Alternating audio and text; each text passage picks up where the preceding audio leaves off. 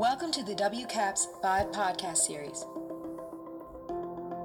WCAPS is an online community dedicated to strengthening the leadership and professional development of women of color, specializing in the fields of peace, security, conflict transformation, and foreign policy. Join us as we unpack their valuable perspectives, learn from their strategies, and grow together. Vive Vision, Impact, Voice, Engagement. My name is Ambassador Bonnie Jenkins, and I am the founder and executive director of Women of Color Advancing Peace, Security, and Conflict Transformation. You are listening to a webinar by Dr. Kimberly Leary, who is a psychologist, as she discusses the issue of the mental health impacts of COVID 19. The discussion has already started, and you are joining it near the beginning. Thank you. And then look through an intersectional lens because we can begin to see that the most vulnerable on multiple measures are also the most vulnerable when it comes to mental health.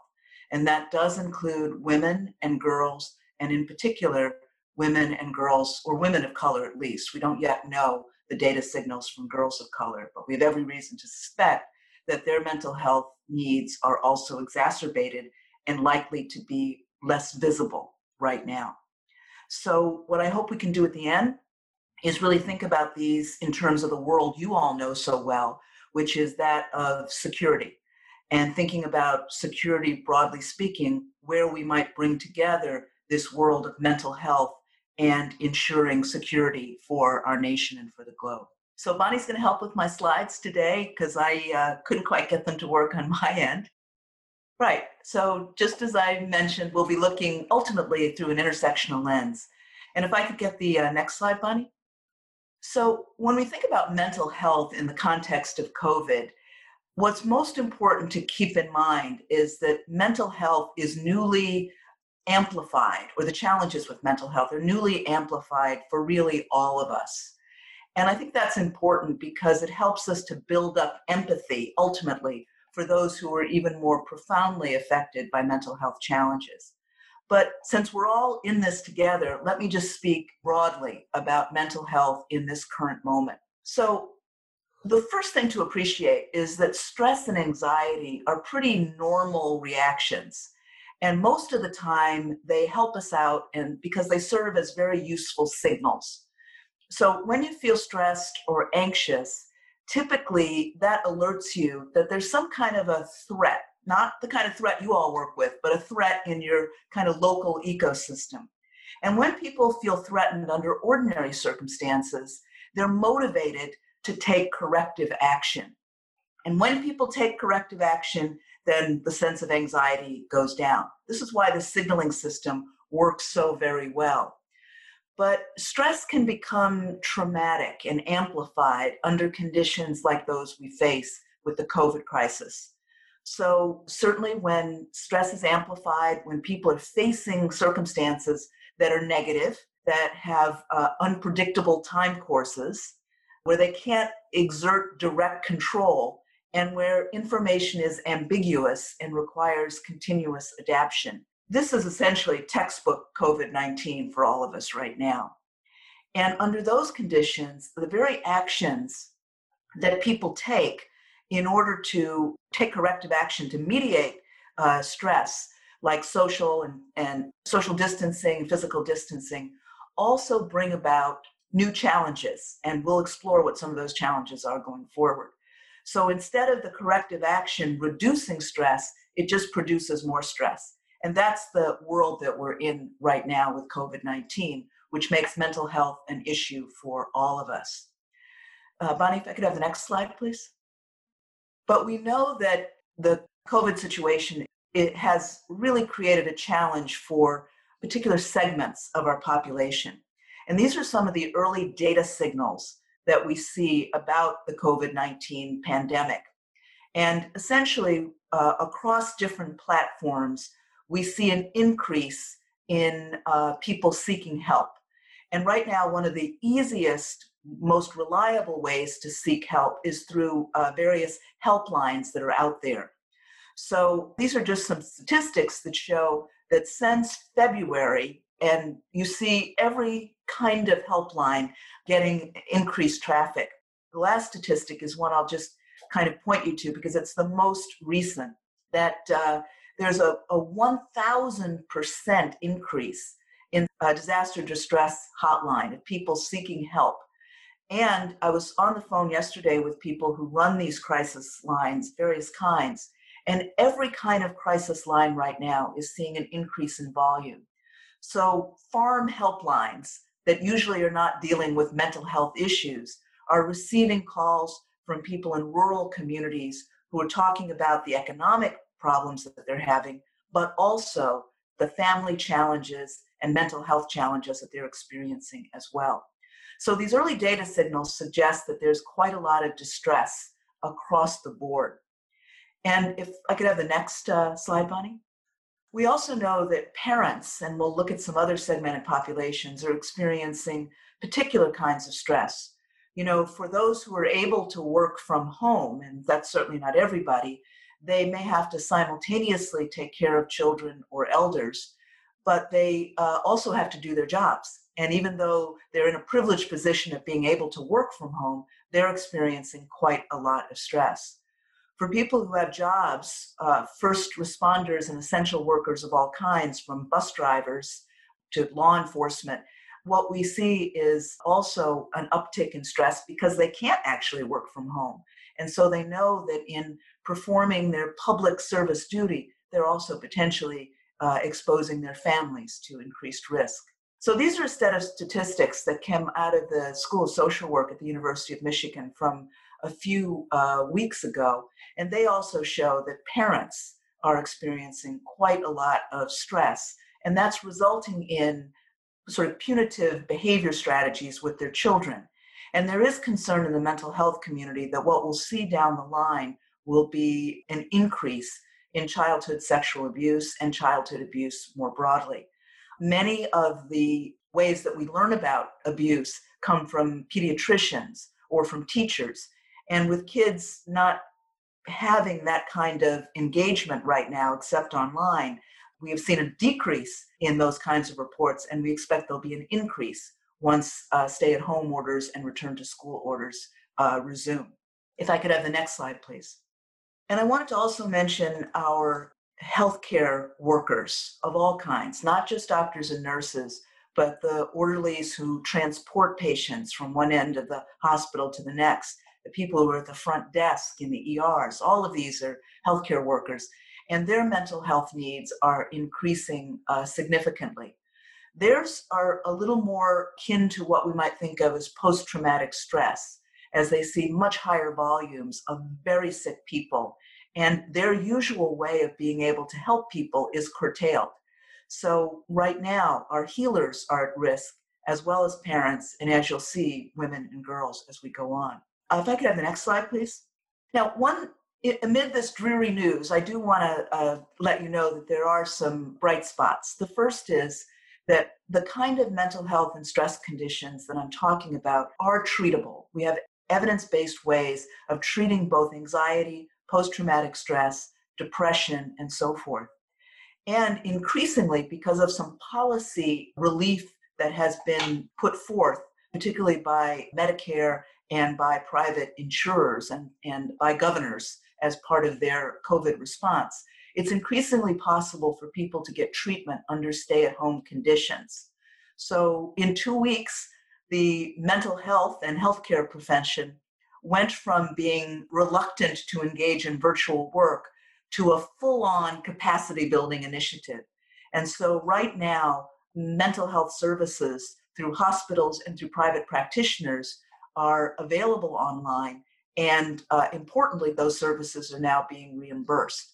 So, the good news is that despite these concerns, it's possible for people to get the help and care that they need.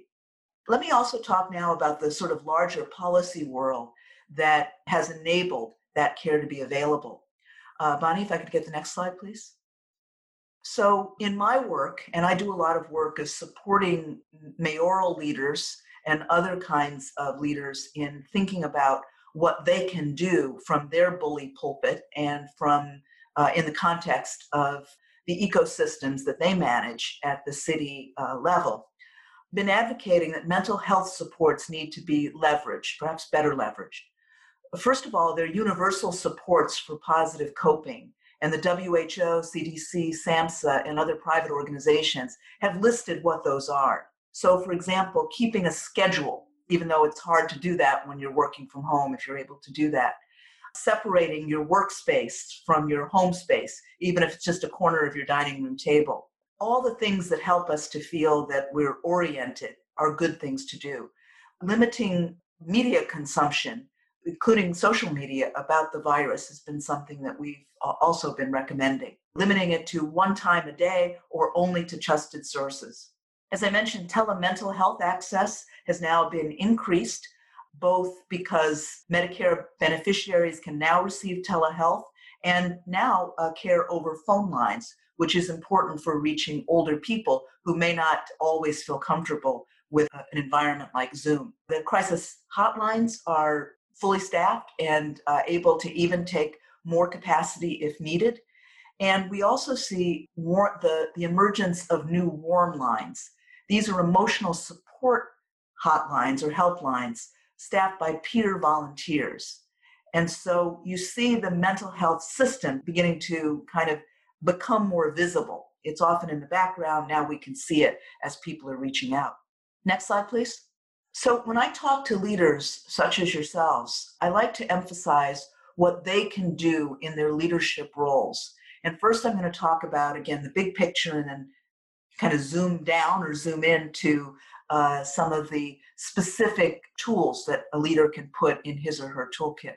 So, the first thing that leaders can do in this context is make sure that their messaging is on point and amplifies uh, best practices that come from federal, state, and local government. So, one of those is to both encouraging physical distancing, because we know that's so critical still, but also ways in which people can remain connected to friends, family, coworkers, and loved ones. Uh, there's a hashtag alone together that's gone viral, and it includes a lot of information on what that connectivity can look like. The other messaging that leaders can engage in is to speak to the realistic challenges that people are experiencing. So they can acknowledge that a link exists between economic challenges and mental health concerns. If you're worried about your job, if you're worried about getting unemployment, it's hard to have a positive mental health set. And it helps when people feel that their real concerns are recognized, particularly by those who are in leadership roles. The other thing that leaders can do is amplify positive stories. There are a lot of people out there who are doing everything they can to help others in their communities. There, at Harvard, for example, a number of our students have created these tutoring exchanges that they're offering for free to families in need and taking fees from families who uh, can afford to pay and then donating those fees elsewhere. So, amplifying positive stories helps people to be in touch with their own agency and to know that if someone's doing something in one community, you might be able to do that in your own community. The second thing that leaders can do, and I'll say more about this with the toolkit, is to augment access and capacity. So if you're in a position to have a resource for teams or for employees or for organizations, one thing that's incredibly helpful to do is to update mental health resources and to be alert to new kinds of uh, sources of help, like pastoral care helplines that are coming online as well. And since this is very akin to a disaster, mental health practitioners who have disaster mental health expertise have been partnering with jurisdictions to bring that special capacity to the messaging and resource aggregation that we're seeing in so many communities. Next slide, please. And in thinking about mental health, it's really important to recognize that stigma exists, particularly in communities of color. So, as leaders, we all have the capacity and responsibility to try to mitigate stigma, to try to normalize mental health concerns, which is why I began this uh, presentation with saying we're all in this together. Our mental health is an issue for all of us right now, not just for those who have defined diagnoses. So, by normalizing mental health concerns and encouraging help seeking, people can get access to the resources that you've also been aggregating. Language here is really important, particularly as we begin to see uh, COVID's penetration into communities of color. So, everything we know about stigma and discrimination needs to be applied to the COVID crisis as well.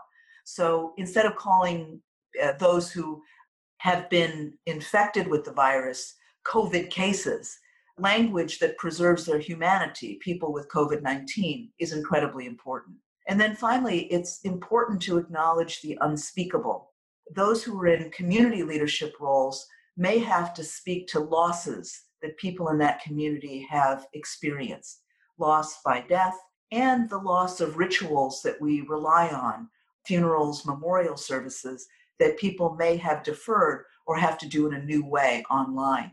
Acknowledging those losses can bring people incredible comfort. Uh, the second thing that uh, falls under the heading of acknowledging the unspeakable is recognizing that the COVID 19 pandemic it affects different communities in different ways. And we need to really grapple with the disparities that we see and be able to address those in a straightforward way. Next slide, please. So, this is just a toolkit for working with your teams. This is more on uh, in terms of individual activities that, that you can engage. You can ask people on your team, uh, how are you and your family doing? Uh, that counts for a lot. There's an article that came out in the Harvard Business Review recently that was talking about how CEOs can support employee mental health. And half of them, of CEOs, half of leaders don't mention mental health and stress, even when we know that that's on everyone's mind. You can engage in supportive listening. And even though many of you on this call are doers, you also have to recognize you can't solve every challenge that team members have. What you can do is convey your understanding of the challenges that people have and ensure that people feel heard. Again, that counts for a lot. And then you can make sure that you return to the conversation periodically. It's not just a one and done situation. Mental health doesn't appear in the sixth week of the crisis and then disappear. It's something that's going to be an ongoing concern even as we begin to return back to work and as communities and economies open up. One very important message here is that you're going to accompany your people through the uncertainty that exists. You may not be able to solve it, but you will be there with them. And again, communicating resources is just so critically important.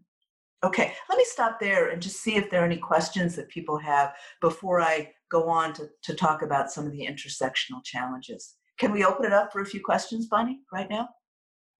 The questions I have one is what do you think about because the healthcare workers are working so hard and I'm sure they're getting opportunities and you're, you're giving us ideas for how their supervisors can help them deal with mental health issues. Yes. What do you perceive might be the situation when this slows down? I mean, they may need time, I would think, to just kind of decompress. And how will that affect, you know, the workforce? But I think yeah. afterwards, um, you know, they, they, but I think they're going to need certainly need some time to recover.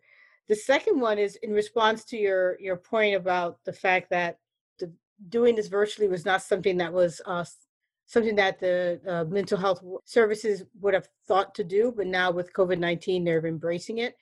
Is this something you think may stay? Because I think there really is an advantage to being able to help people who may not be able to venture out, who may not be able to afford it, and maybe if the governors can or whoever can continue to to compensate for this, it would be something that would be great to continue. So I'm wondering what you think about that. Is that something that can continue? And and I think it's a good thing that that's happening. And the last one is really just where do we? You're giving us some amazing information. Is there a resources place, a resources page where we can direct people to get information for for mental health issues? Thanks. Sure. So I'll start with the uh, last question first. I'm happy to share some information resource sheets with you, Bonnie, and then you could share them with the group if people would like to receive those. Thanks. Um, so the first with the healthcare workers, I think it's really uh, a very critical question that you're asking. You know, if you just read the pages uh, of your local newspaper or the national newspapers, what you'll see is extraordinary courage and effort on the, on the part of healthcare workers throughout the system. Again, the people who are transporting patients, uh, EMTs, people transporting them in the hospital, nurses, administrative workers, food service workers, doctors, etc. It's all hands on deck and it's admirable, but you can also hear them talking openly about the terrible stress that they're under. So I think it's quite likely that what we'll see is a surge of mental health needs among many sectors of the population, but especially around essential workers and frontline healthcare workers. And we talk about acute stress, which is what people experience during a crisis. But the larger challenge will come after the crisis begins to ease. And what we will see is, a, is people moving, if you will, from an acute stress condition to a more classic post traumatic stress disorder. That's what I'm anticipating. We won't know until later, but I'm on the hospital, on the staff of a hospital, uh, McLean Hospital, which is uh, Harvard's uh, behavioral health hospital, and uh, it's a specialty hospital within the system. We're anticipating our surge to be four to six weeks from now. And we're basing that on previous crises that have taken place, including the marathon bombing in Boston. Mm-hmm. You saw people sort of shocked and coping for a period of time, and then an uptick in people seeking to find mental health services. Now, to your second question, there is every hope among my colleagues that uh, you cannot put the genie back in the bottle, so to speak. Mm-hmm. That once tele uh, mental health is available, it makes so much sense and right now, some of the regulatory relief has come in terms of um, being more realistic about uh, HIPAA and other kinds of privacy concerns as people are using a multitude of platforms. But there are HIPAA compliant platforms out there, including one created by the Zoom people. So I'm very hopeful that the advocacy that you see by mental health clinicians and populations will result in this being an open channel of care that continues on. One other thing I'll say is about economically challenged groups as well is that we have to think about the fact that it's not just having the platform, it's also having the resources and credits on your cell phone to be able to utilize those services.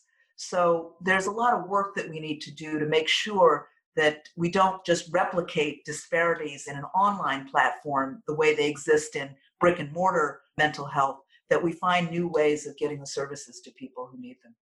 Great, good point. Um, does anyone else have a question? You can raise your hand, or um, does everyone know how to raise your hand? Marcia, would you like to ask a question?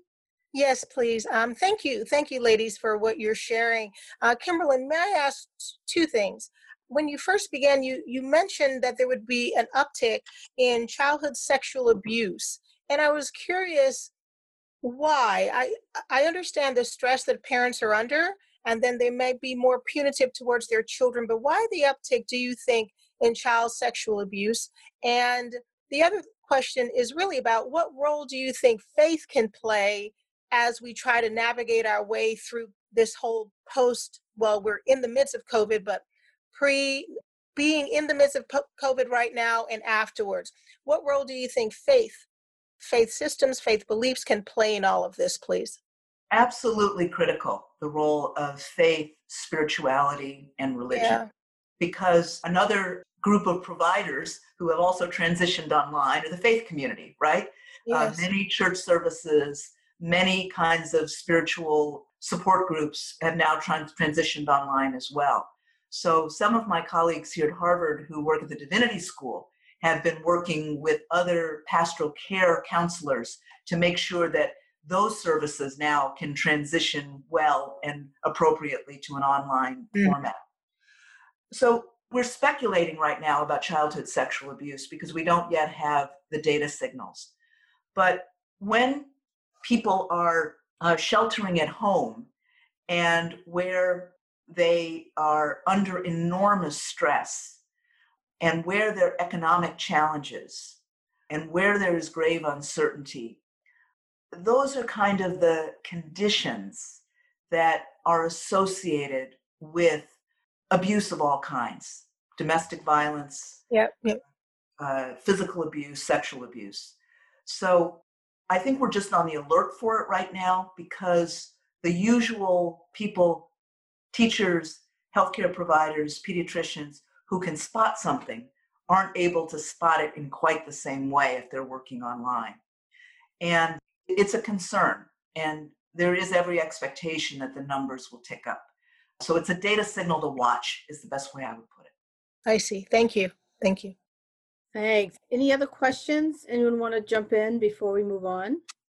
So, way back 100 years ago, in the early April, we saw in uh, the popular press a number of questions about the demographics of the coronavirus and early supposition that it will would affect communities of color and low income communities at, at higher rates. And the next slide, please. And if we jump forward uh, to more recent work, what we see is that that's uh, precisely the case. This is from also early April, but these same data are showing the same trend that even when you look at the share, say, of African Americans of a city or state's population, and then you look at the rates of COVID infection and COVID death, what you'll see is that the share of COVID deaths way far exceeds the share of African Americans in this example uh, in a community. So we can begin to see that the African American community and other communities of color are experiencing a devastating impact of the COVID virus. Uh, the next slide, please. I'm going to, but uh, a couple of reasons for that is looking at uh, residential segregation and living conditions. That uh, when you have people living in densely congregate settings, and one it, with underlying health conditions that, that have not received adequate treatment, uh, it sets the stage. So we also see that that's uh, you know one reason why we have this proliferation of the virus.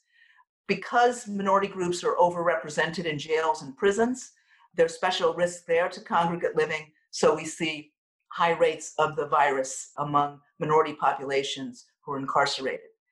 I've already mentioned work circumstances, that the risk is much higher for essential workers who have to work outside the home. And we see a larger proportion of Black and Brown people who were in service industry jobs or in other kinds of jobs where they are substantially at risk of catching the virus. And then we know, despite the affirmative impact of the Affordable Care Act on minority health, significant disparities still exist. And m- members of minority groups are much likelier to have the kind of underlying health conditions that make the COVID virus that much more significant and lead to uh, more problematic and uh, outcomes, including death. So, the next slide, please. One of the most important things going forward from a policy point of view is making sure that we have comprehensive data by race, ethnicity, and I would say gender as well, to, to understand fully the impact of COVID 19 going forward. When I worked in the Obama White House, we worked quite a bit on disaggregated data initiatives. And I think, again, in order to understand the impact, we really need to press for that kind of data at the federal, state, and local level to really understand who's been affected, because that's where remediation and relief needs to be directed. Next slide, please. So, as the COVID crisis is affecting communities of color, we also see that it's impacting women and girls, and women and girls of color especially. If I could go to the next slide, please.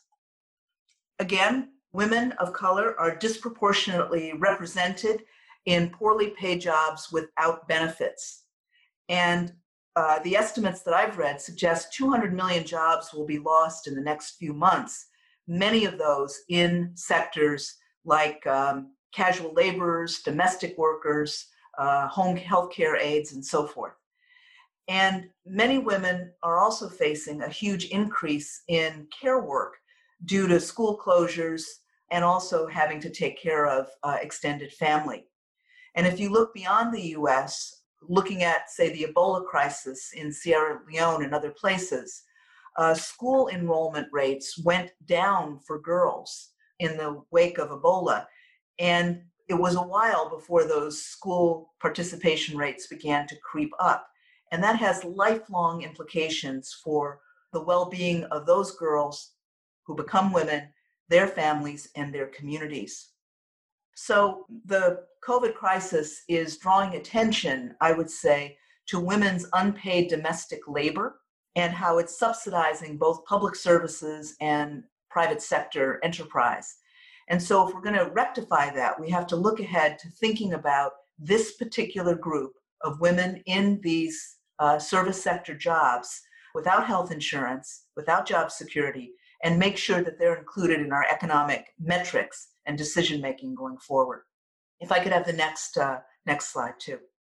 There's new attention to uh, the uh, domestic violence as a particular mental health consequence during stay-at-home orders, both uh, globally and in the United States. And the data signal there is coming from metropolitan police departments who are seeing increases in domestic violent cases and calls. We see this also in many countries uh, across the globe. In France, for example, calls to uh, pertaining to domestic violence have increased by some 30%, and uh, helplines in places like uh, Cyprus and Singapore have registered an increase in similar calls by 30%, 33% respectively. What we see is that this increased need for domestic violence help is occurring at a time that many of those services are not able to provide the care that they typically provide. So we see this in a couple ways. Domestic violence shelters may not be able to operate as they have under previous uh, circumstances. And the coordination of care that's required when a woman has been or a man has been raped may be disrupted because the healthcare and uh, emergency services are also directing their attention to the COVID crisis. We also see that even as online mental health platforms uh, make care more accessible, and there's an increase in domestic violence call lines and platforms for people to get help, that there are also new forms of uh, cyberbullying that take place on those helplines and on those online platforms. In fact, some of the online platforms that kids are using for school and for recreational activities present opportunities for perpetrators to reach out to young people and to try to groom them for later sex trafficking or sexual assault. So, different forms of violence are on the rise. Domestic violence concerns are increasing, and even the modalities for treating them are show some vulnerability as they could be sites of further uh, exploitation. This has led uh, to the next slide to a call from the United Nations to recognize uh, that the threat to women under lockdown conditions is extreme and needs to be addressed by cities and by countries. And um, since this call was first made, um, more than 143 governments uh, across the globe have committed to uh, supporting women and girls at risk during the pandemic.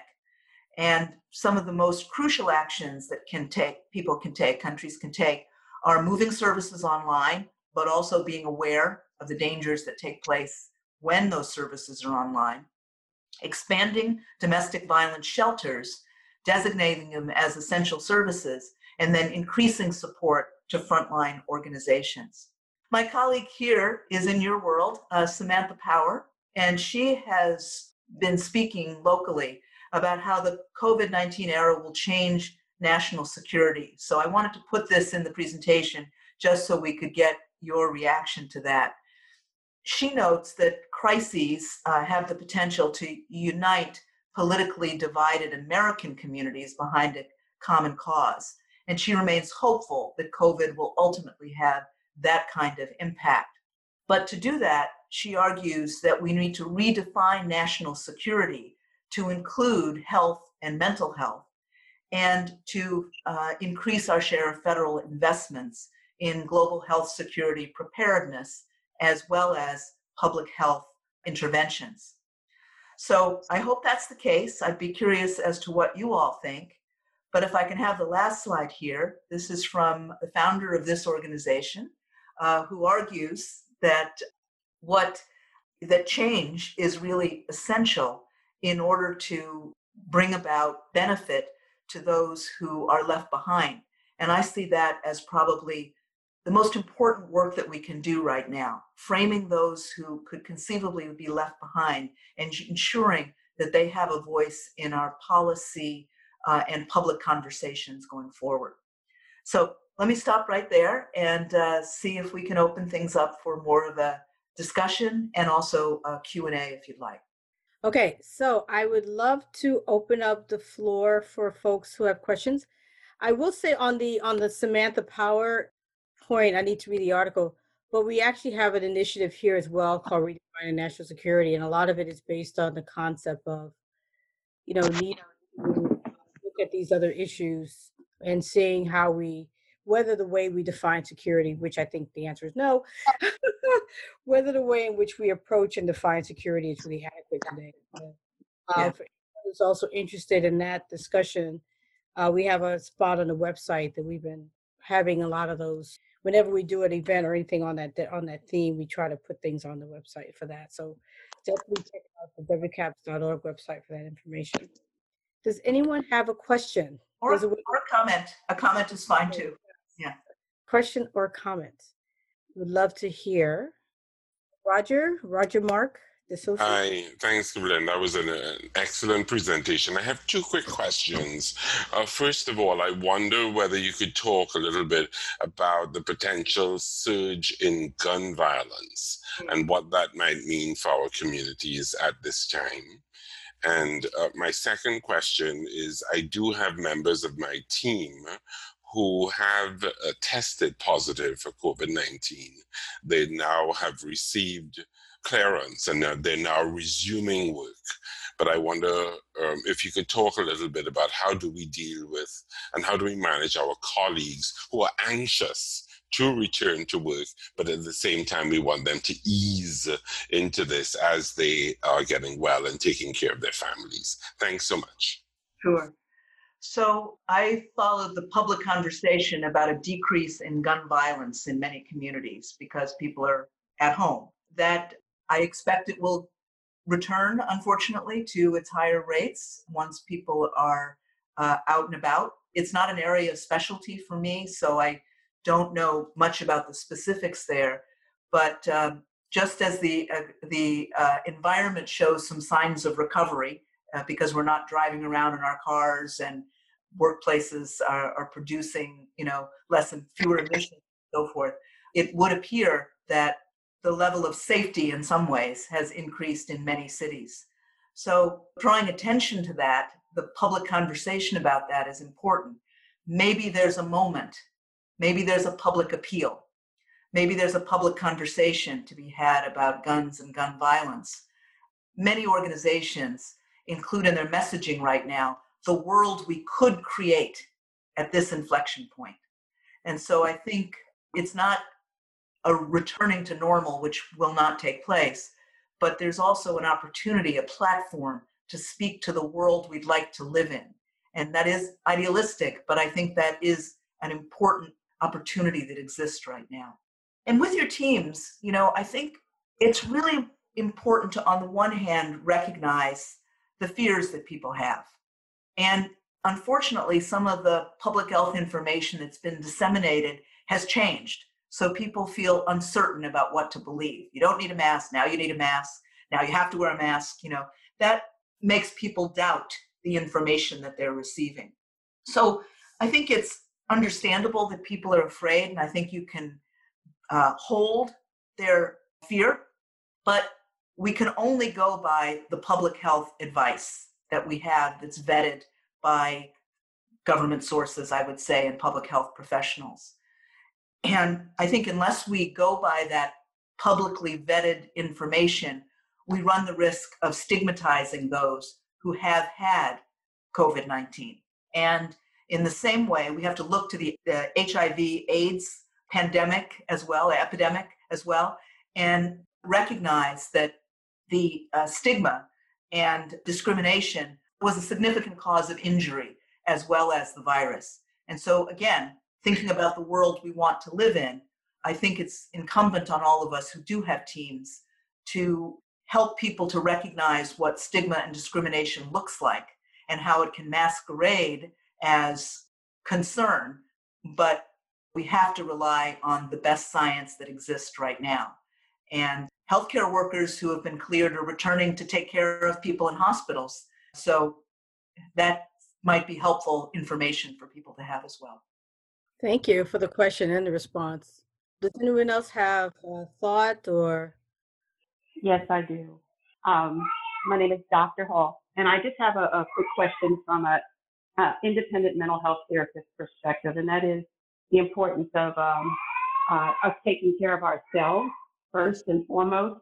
Didn't hear a lot about that, but I know yeah. I have a lot of colleagues who are co- so concerned with and, and encouraging people to be the best version of themselves and to work on this and work on that. And my perspective is a little different. I feel like we really, really need to take care of our, ourselves first and foremost. And if God is speaking to us to just get some rest and do some mental health resurgence for ourselves, sort of taking in and just listening to what God is speaking to us during this during this time. If you could speak a little bit on that, just the importance of taking care of self and, and just not expecting that we be the end all be all for everyone um, until we can get a grip on our own fears, our own insecurities, our own red flags, etc. Thank you.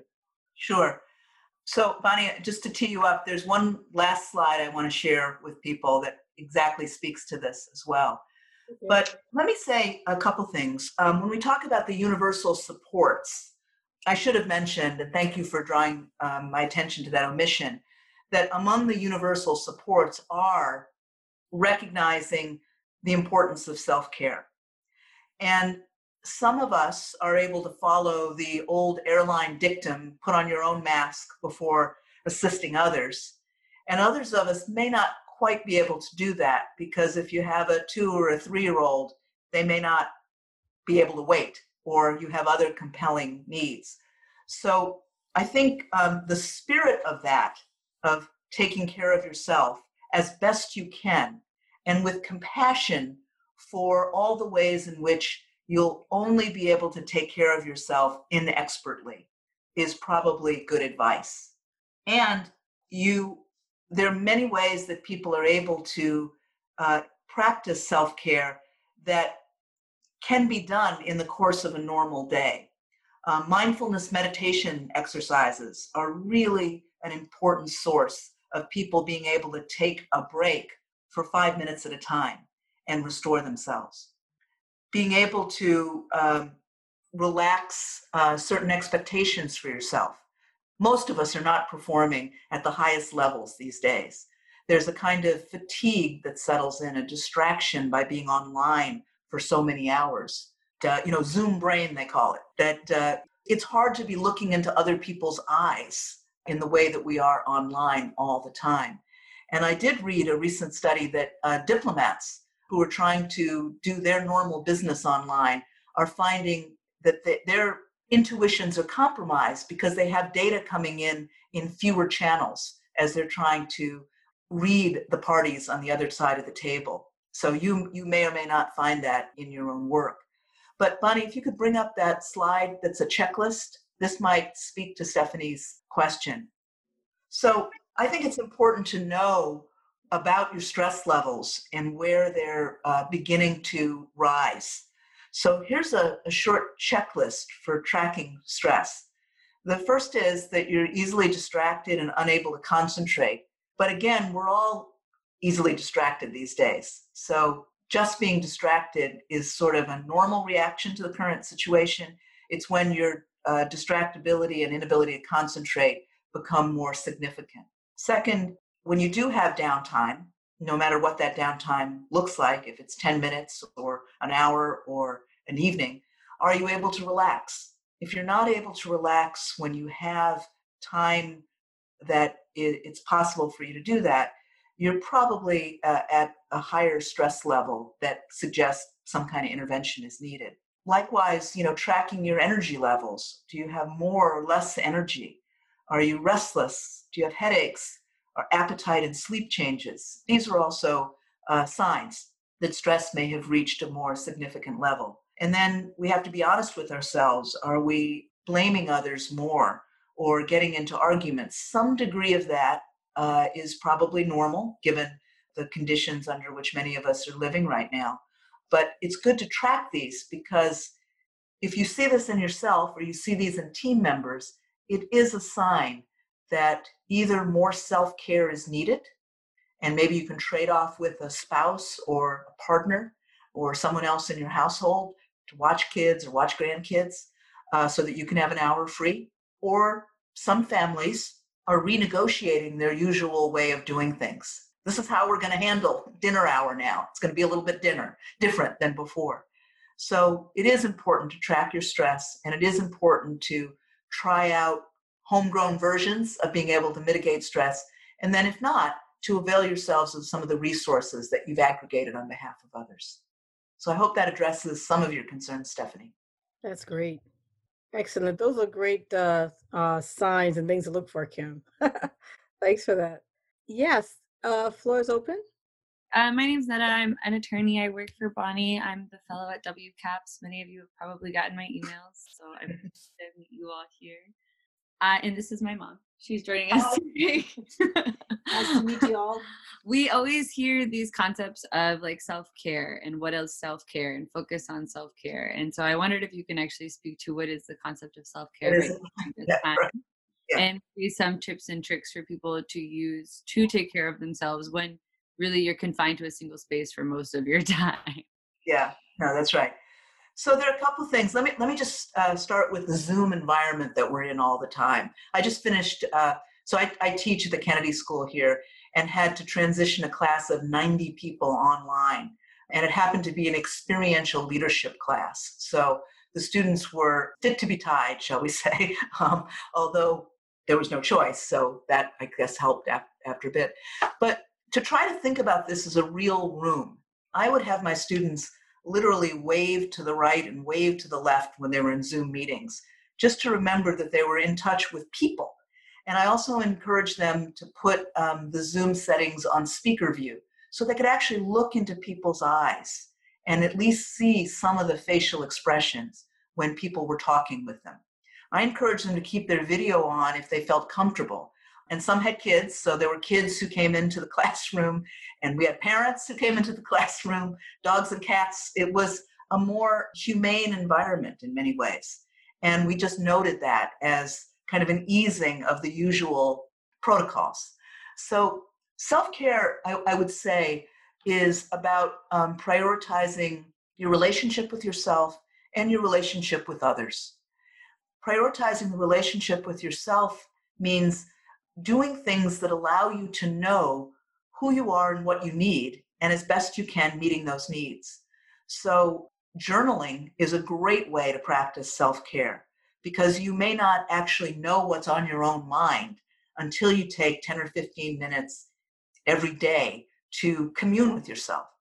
And then you might learn that you need more contact with others. And so you set up more Zoom calls or phone calls uh, or games that you might be able to play online with others, or you may realize you need less contact with other people.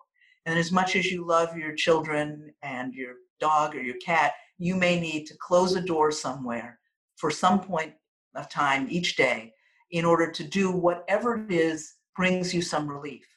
Meditation is one, yoga another, some people are finding that uh, exercise is really important, whether they're able to run outside or do something at home. Art, looking at art online, many of the museums are, are opening things up. Writing letters to people, the postal system is still intact, you know. So it, you have to figure out what is the portfolio of activities that help you to relax. And you can talk to other people and find out what helps them to relax, and maybe some of those will work. But self care, I think, starts with developing a relationship with yourself, knowing what you need, and then figuring what of those things are now possible. And maybe it's not going to be possible to get an hour of time if you've got a four year old in the house at first, but you might be able to get 10 minutes. And maybe over time, 15 minutes, maybe 20 minutes as everybody transitions to um, new schedules and things of that sort. So that's one of the things I would mention. Does that help, Nada? Yeah, I'm encouraging my mom to take these times for herself. Good. Yes, yes. In this crisis. Yes, yes. Seven people in the house. With yes. like multi-generational. Yeah. Yeah. and when you have seven people in a house, seven adults or 14 people, you know, whatever, you know, people have to find some modicum of private space. So sometimes that literally is just a corner of the table that's yours, the dining room table. This corner is mine. it's not for anybody else, it belongs to me. Yeah, yeah. yeah. Or, you know, I, I know many colleagues who are taking calls from literally the closet because it's the only place that can get uh, a little bit of time or the, even the bathroom. And, you know, under normal circumstances, we wouldn't do that, but these are not normal circumstances. And wherever you can find a little bit of free time Uh, or free space, take it. And it's not going to be the same as what you would otherwise have, but it may take enough pressure off just to know that corner of the table is yours, or you can go into the closet literally and make your your call. Great. Marcia, did you want to ask a question? I actually just wanted to add to the conversation. I'm so glad you mentioned journaling, Kimberlyn, because I've journaled for decades and it has been so helpful when I began as a teenager and even now. And I have this wonderful exercise I love doing called the Grateful 100. And it's very stream of consciousness where you can just write down things that come to your mind that help you to not only center yourself, but it gives like a real reality to what you're doing. So journaling i'm just i'm just here to say yay for journaling because it really is helpful yeah. um and it just helps you to get out of your head because when you see something on paper it's not like in your head and you're not dissecting it over and over and over again. You see it there in black and white or on your ipad or something and you realize it doesn't have to be all consuming. That's right. And that said, I was wondering if you could just talk a little bit more about this new normal that we're all living under because there's a loss. I think we will not go back to life the way it was. And I'm a very practical person. I believe that, you know, you have to move with the times and things are, have changed and you just can't go back to 3 months ago. But there's a loss. There's a loss of what was and there's change. Yes. And it's not just adjusting to it. It's it's sort of like embracing it and then moving forward there has to be some kind of healing wouldn't you say this absolutely, absolutely. Yeah, so. yeah so let me say the first about journaling there's actually yeah. a psychologist named william pennebaker at the university of texas austin and he studies journaling and therapeutic writing and therapeutic writing means any kind of writing you engage in that you hope to have an emotionally ameliorative impact yeah done work that shows uh, in an experimental context that as little as 15 minutes of writing a day or a night over three weeks can have health outcomes that can be measured. Yes, so, I believe that. Yeah. Yeah. So, and it's for exactly the reasons that you mentioned. When you're writing, you become more of a participant observer in your own life, not just a participant. And being a participant is great, but we also need to step back and have some perspective. And writing in this way for to try to get some relief uh, or some perspective, it just is incredibly helpful. And then the second is you're absolutely right about the losses that people will need to metabolize. You know, I'm a psychologist, and just a few weeks ago, maybe two weeks ago, I started to realize, oh, we actually aren't going back to the lives that we had. You know, this is not going to happen. And, you know, I, I understand how denial operates and all of that, but still, we're all sort of in this bubble right now of kind of waiting. And we're waiting for something. And it's natural that we would wait for a return to what we know. So the new normal, I would say, is living with and figuring out how to live with very significant degrees of uncertainty, of uncertainty on the calendar, of there's every expectation there'll be a second wave, if not a third wave of this pandemic. So we're going to be living with uncertainty and continuous adaptation for a very long time. And I think we do have to grieve the elements of our previous experience that are not likely to be a part of our lives, maybe never, but it's certainly not for quite some time. Just walk, when I take a walk around Cambridge, you know, I'm masked up and my uh, neighbors are masked up. And when people walk in your direction, you feel a little bit of anxiety. You know, you don't know if they're going to move over to the side or not. So, those are the kinds of changes that I think are just everyday ones, let alone whatever, you know, will be required of you to be functional at work in a new setting and under new conditions. Mm-hmm. So, I think there's a lot of grieving that will yeah. Yeah, I think so. Great. Annette has a has a question. Hi, thank you so much for having this uh, uh, webinar. So, uh, Professor Leary, as an academic, I'm currently at Georgetown about to graduate in July uh, with a public policy degree. And even before I started this program, people were like, What are you going to do with that? And I'm like, I don't know. I just want to learn and let's see what happens. And now it's like, COVID's happening. and so now it's like, yes, I could see it. I could see the the glass half full of like all the opportunities that could be there now. Mm. And at the same time, I'm like, yo no sé, I have no idea what's happening. So then, um, you as an academic and what's happening either at your alma mater or the school that you're in right now in Harvard, mm-hmm. like, what are the conversations about the possible jobs that are going to be opening in the coming months, in the coming mm-hmm. years? Like, is there any conversations about the future in that sense? Yeah, this is a great question. I would say that what I see happening in the academic communities that I'm most engaged with, the Harvard communities, but also with close colleagues who are elsewhere, University of Miami, University of Texas, George, Georgetown, actually, uh, some Georgetown colleagues too, is that most everything is pivoted or pivoting to COVID 19, to the response and recovery long term. So the Bloomberg City Initiative, literally over you know two weeks, moved everything to the COVID 19 response.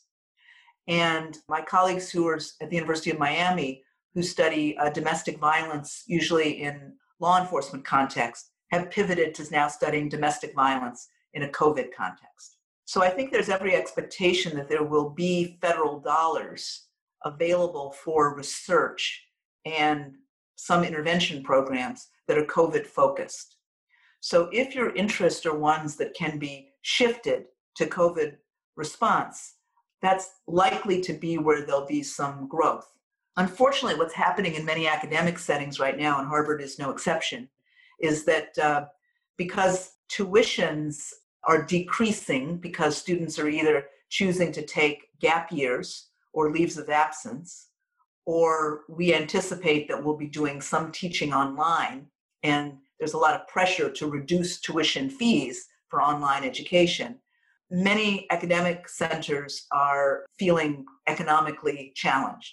So there are hiring freezes, salary freezes, things of that sort that are happening. That said, I do think that over the next while, to the extent that the COVID recovery continues to be where priority is, work that can be done in that area is going to be crucial.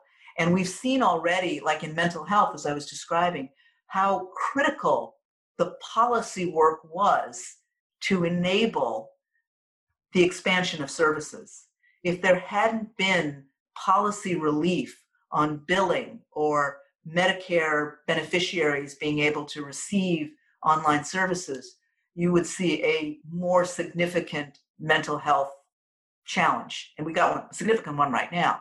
So I think thinking about the world of policy and regulation is going to be crucial going forward. Good question and good answer there. Thank you. Does anyone else want to chime in with a question?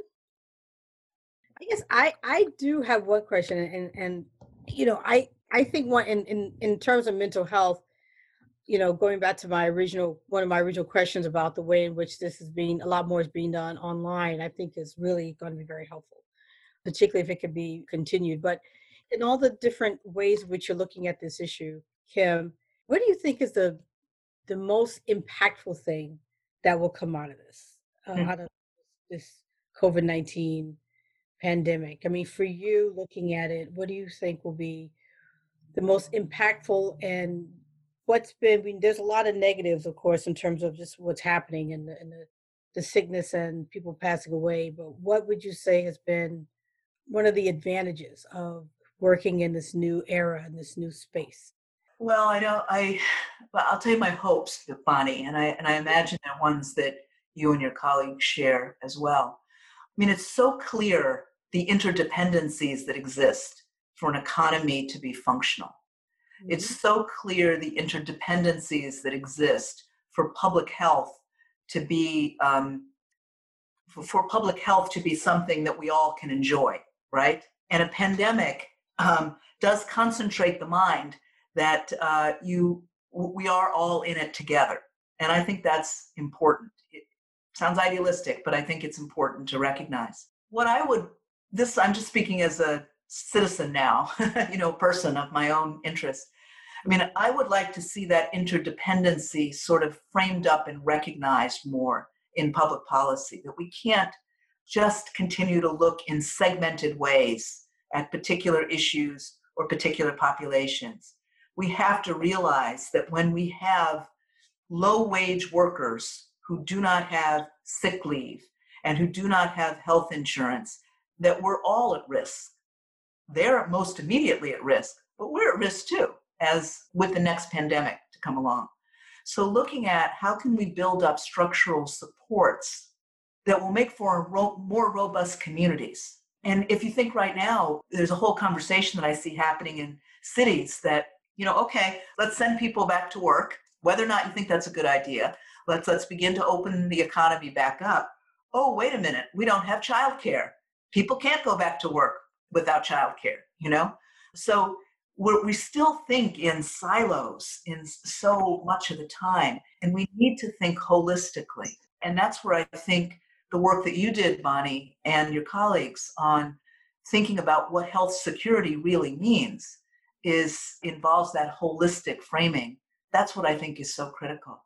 I don't know if we're going to get there because there's so much economic pain that will continue to be absorbed and people will be concerned about themselves, their families, their communities. But we, if we can look up and out, that's the world I'd prefer to live in, you know? Mm-hmm. Mm-hmm. Great. It's a great answer. And I totally agree. okay. Any other questions or thoughts before we conclude? Can I just add one final thought about the grief and mourning? Because I, I think this came up so robustly with my students.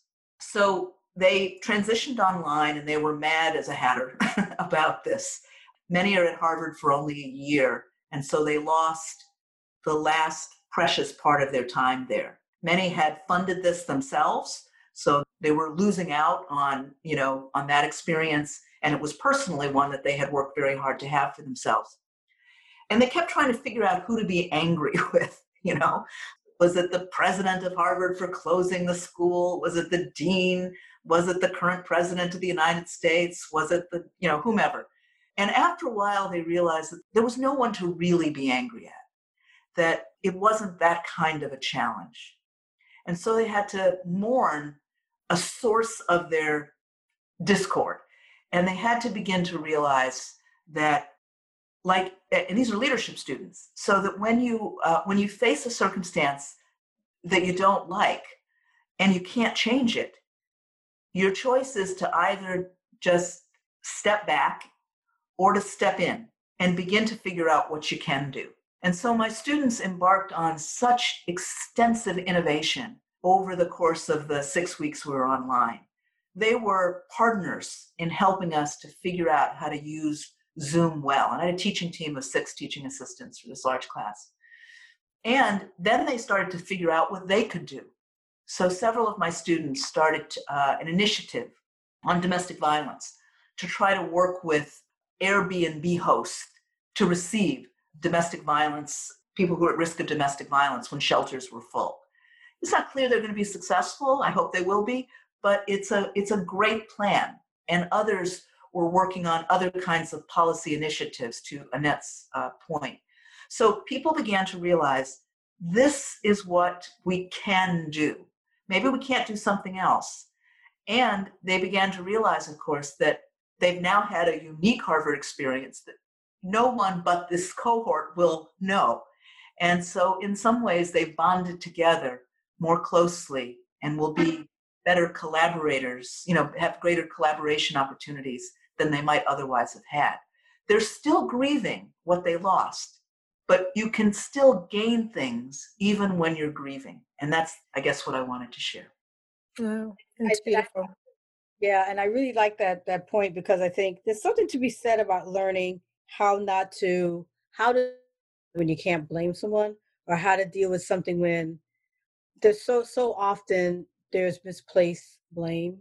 Yeah. And what I find, you know, and I look at you I look at the people who are protesting now and want to open up the government, uh, the, the cities and, and states and not to want to bring a political issue into what I think is a, a non-political uh, point that you're making, but and I'm not even sure that's political the way I want to put it, but you know, being angry um, at a time when the real threat is not a person, the real threat is a is a virus, and getting angry and saying it's not the same as if you protest a person who's doing something against you. You're protesting a situation that's created because of something that is a virus that is not something that's creating something against someone wow. um, and so i find what's interesting about some of the the anger at a time like this is a lot of times the real perpetrator is not a person the perpetrator is the fact that we're in a position because of a virus that is attacking without discrimination and the yeah. effects that are being felt is because of a system that has created discrimination. But the anger by people at the system, at the government, because it's not allowing them to do things. But the reason why is not because a person's doing it to them per se. It's because we're dealing with a pandemic, which is not a person. It's a thing. It's a whatever. So for me, it's how do, it, it's a, it's opening up. The challenge here is how do we as a community learn to deal with threats that are environmental, or natural, because this is a natural disease, a natural situation that's happening. At least, at least we think so. For those who want to think it was on purpose because China did something, that's a, that's another issue. But at this point, it's still believed to be a naturally occurring disease. Um, so, you know, getting angry at a climate change event or, you know, because there's lack of food because because of climate change. You know, these are kind of things we have to learn as a community and as a global community that these are things that are happening. Um, how we deal with a global, a result of a global threat or of a natural something is not always going to be the way we traditionally deal with things. And so I like the way your students have dealt with it to say, let's channel that anger that we realize we can't really direct that always direct at a person because it's a situation that unfortunately existed, that exists. Let's think about how we can do it in a positive way to help others who are dealing with the problem as well. So that's all. I think that's that's absolutely right. But side by side, I think it's important for the loss to be acknowledged. I think it's the acknowledging the loss that enables people to move in this direction. And to Annette's point in the um, chat, what I saw was that those students who could simultaneously recognize that there was a loss that they had to bear and mourn in their own way, and also that they recognize that you don't get to choose the challenges that come to you when you're a leader. You know, you actually have to deal with the challenges that arrive in your inbox. Mm-hmm. And these are students who wanted to be leaders. They want to be leaders. So this gave them a chance to really practice, if you will, in real time. And they all said, you know, because my class was on leadership and authority, they're like, well, Professor Leary, you know, this is like a great thing that we had to deal with this real-time challenge. Never do this again, but you know, um, but but we were able to take it and use it, and I, yeah. I was very pleased with them on that. Yeah, and that's a great. I mean, that's such a great child. It's such a great lesson about leadership itself. And so, just if you don't if you don't mind my commending you and the way you handled it, I mean, so much is the, how do you handle a difficult situation? How do you handle a challenging situation? And it's good that it's a leadership class because they're learning how to be leaders in these difficult times that we will have in the future when we have to deal with these environmental kind of challenges. Yeah.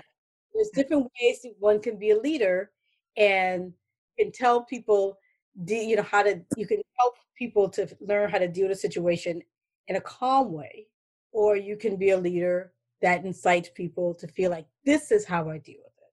So yeah. leadership is an important part of how we how we will deal with challenges in the future. So anyway, yeah, Marcia, do you want to have more word? Yeah, please. I know we're almost short on time, but as you ladies were talking, it came to mind that it really is a privilege to be able to for example, work from home. So it got me thinking about some people in the developing country where in developing countries where working from home is not an option if you're a day laborer. Mm-hmm. And so I just I just wanted to I that's perhaps a whole other conversation, but if we can just inject a little bit of that like I believe that the pandemic has shown us entrenched systems of oppression that exist in this country and outside of this country and it's really like exacerbated issues that I think leads to a whole other bunch of issues. Yeah. And so this virus, yes, it's just a virus that's brought us all together, but it's also shown so much of our underbelly, underbelly yeah. of racism and oppression and economic injustice and a whole plethora of things.